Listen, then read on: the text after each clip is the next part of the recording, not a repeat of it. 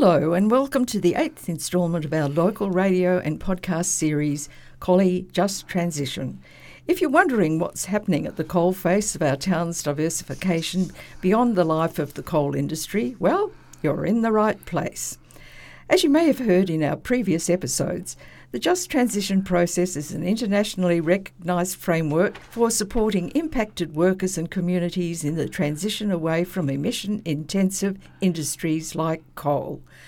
And as we know, this is increasingly becoming a focus for government and industries around the globe. Collie Community Radio is working in partnership with the WA Government to bring you all the latest information about this process, which has been running in Collie since 2017 and was formalised with the plan by the Government in 2020. We kicked off this series in November last year, and since then we've spoken to industry professionals, new providers and even the Minister for Energy. In our last episode, we had South Regional TAFE's Cathy Kaye here in the Collie Community Radio studio to talk you through the plan for a jobs and skills centre in the heart of Collie. This time, we're going to have an insight into how some of the workers feel. Joining us is Greg Busson, the Secretary of the Mining and Energy Union WA Division. Greg, hello and welcome to Collie Community Radio. Hi Noel, thanks for the opportunity today. Before we jump into this chat, another Just Transition Working Group meeting has come and gone. Again, all focused on the topic we're touching on today. Collie Delivery Unit Senior Project Officer John Carney is back in the studio to give us the rundown. Hello, John. Hello, Nola. Yep, another Just Transition meeting down, and I've got a bit of a wrap for your listeners. Today we had members of the Queensland Mining, Energy and Union join the meeting, and I'd just like to thank Stephen Smyth for appearing on the podcast today. We also had discussion of industry attraction, industrial land, workforce training support and the new Collie Industrial Transition Fund.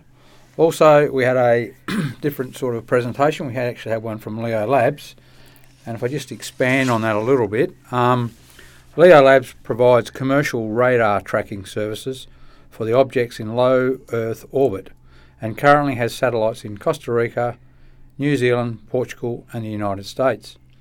Leo Labs are currently constructing a radar to the west of Collie, which will be part of a global network of radar arrays that tracks low orbit debris to items below 10 millimetres. This radar will be Leo Labs' first major Australian project. Thanks for that, John. Greg, before you joined the union, you worked in the coal industry for over 30 years. Yes, that's right, Nola. So you would have a really good grasp on how the industry in Collie works. Yes, I probably have better oversight than most, covering both all the mine sites and some of the power stations in Collie. So.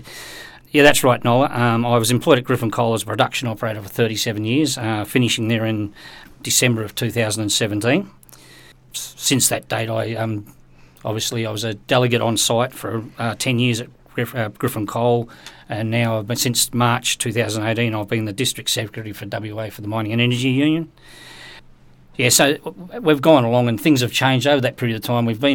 Collie has adapted to change. In the early 90s, when we closed the underground coal mines and stuff like that, Collie adapted. Griffin Coal originally were the first people in Australia to actually go to the round-the-clock operations. We did that without a day's loss of production because we went through a proper process. And Collie's been good at accepting change as long as there's a reason for the change, not just because people want to change. So I don't think the Just Transition's any different. It's about communicating with the people, and the fact that we've all been able to adapt in the past, I don't see any reason why we can't do it in the future. How do you think Collie people have been affected by the announcement of the closure? Yeah, different people, depending on where they worked, where they are in the timeline of the Just Transition. Originally, the people in the coal mines haven't been affected to start with. Up until the announcement in June this year. Previously it was just the major power station people where the immediate effect was being felt, but now now it's getting real for everyone because now we've had the announcements. Everyone understands where they are on that timeline. There was a lot of uncertainty early on, but I think now that people are starting to do their their individual transition plans, gives them a chance to talk with their employer, talk to their families prior to that about what they want to do going forward.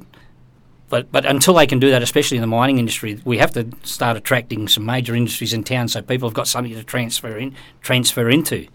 Until they have those dates, it's asking what you want to retrain in, and if you haven't got an idea, it's hard to go through those. So I think that's a major focus for us on the Just Transition, is to try and assist in attracting that major industry to replace the one that's currently there.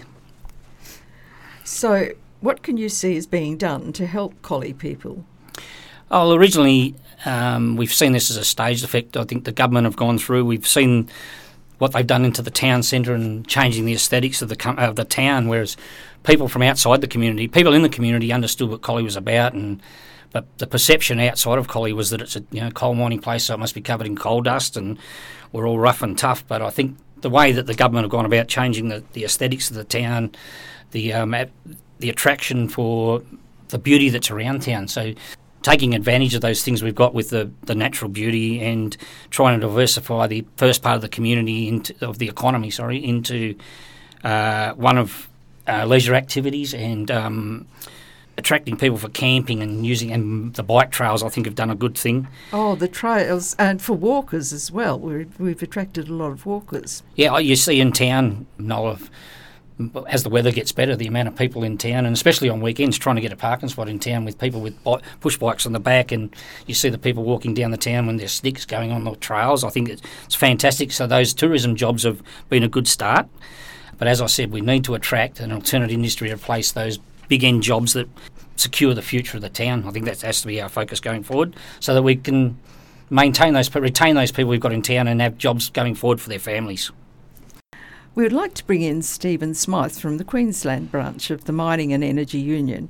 Stephen has been in town looking at how WA does a just transition. So what have you found? Yes, thank you, Nola. We come over here because we wanted to see how West Australia is handling the switch to this just transition, and particularly Collie. So that was the main focus of our visit over here. We are in the early stages of what we see as a transformation of the economy in Queensland. And as the Mining and Energy Union, the principal union in the coal and power sector in Queensland, we sit on a number of committees that oversees this process being suggested. There's various options being considered in Queensland, including additional hydro, hydrogen and other renewable options. But in saying that, there's still plenty of work to be undertaken to prove these forms of energy, and considering that Queensland has the most modern fleet of coal-fired power stations, there's some challenges for us as well.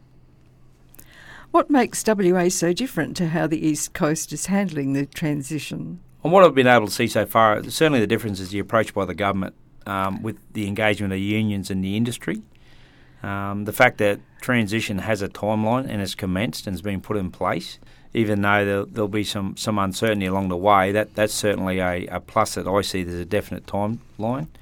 The other piece is the location and in fact, the number of coal-fired power stations to be taken offline, and the fact that you have the readily supply availability of cheap gas, and you're talking about an area where you have your coal-fired power generation situated versus a situation like in Queensland where we have coal-fired power stations, hydro up and down the coast, and inland, so there is a few more challenges there as well.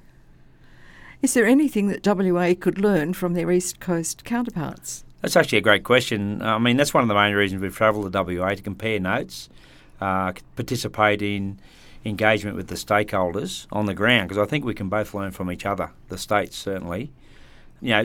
Certainly some of the technology is in infancy in the project stage, and we've seen that in Queensland where we had announcements of hydrogen, green hydrogen, which now they're coming back and saying they're going to do pilot programs and projects because there's still a lot of work to be done.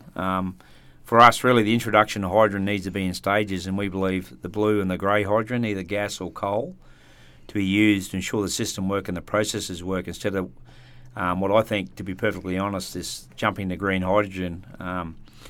And while green hydrogen may be the end goal of the Queensland government, I don't believe that can be achieved without first working through the process of blue and grey, but also bringing the workers, the communities and their families along on this journey. And I think one of the things that we're certainly finding out in Queensland is they may have set timeframes, but I think those timeframes will blow out.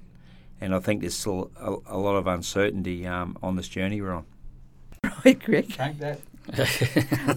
So, Greg, is there anything you would like to see the government do to further help Collie?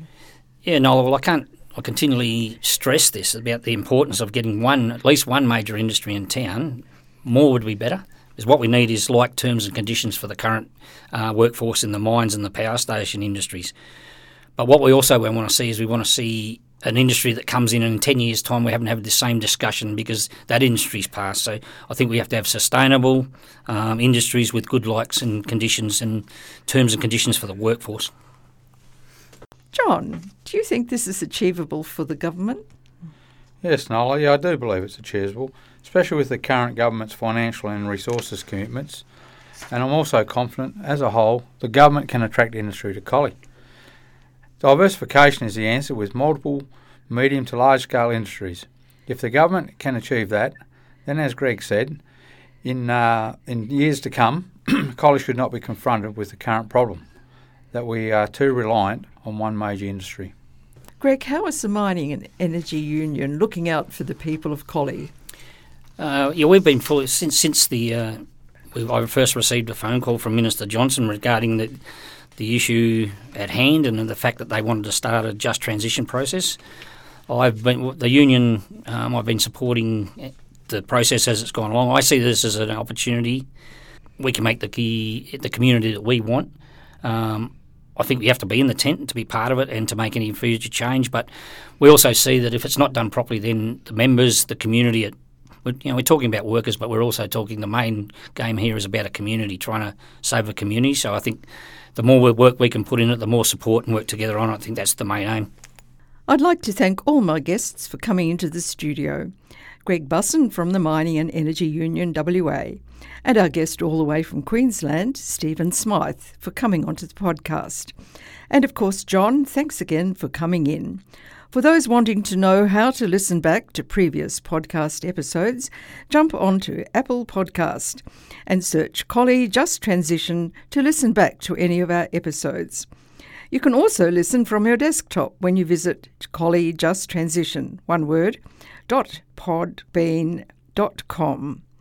You can also search wa.gov.au/Collie Just Transition, for a full rundown of the work we have been doing. Thanks again for listening. I'm Nola Green, and this is the Collie Just Transition podcast. We'll catch you again soon.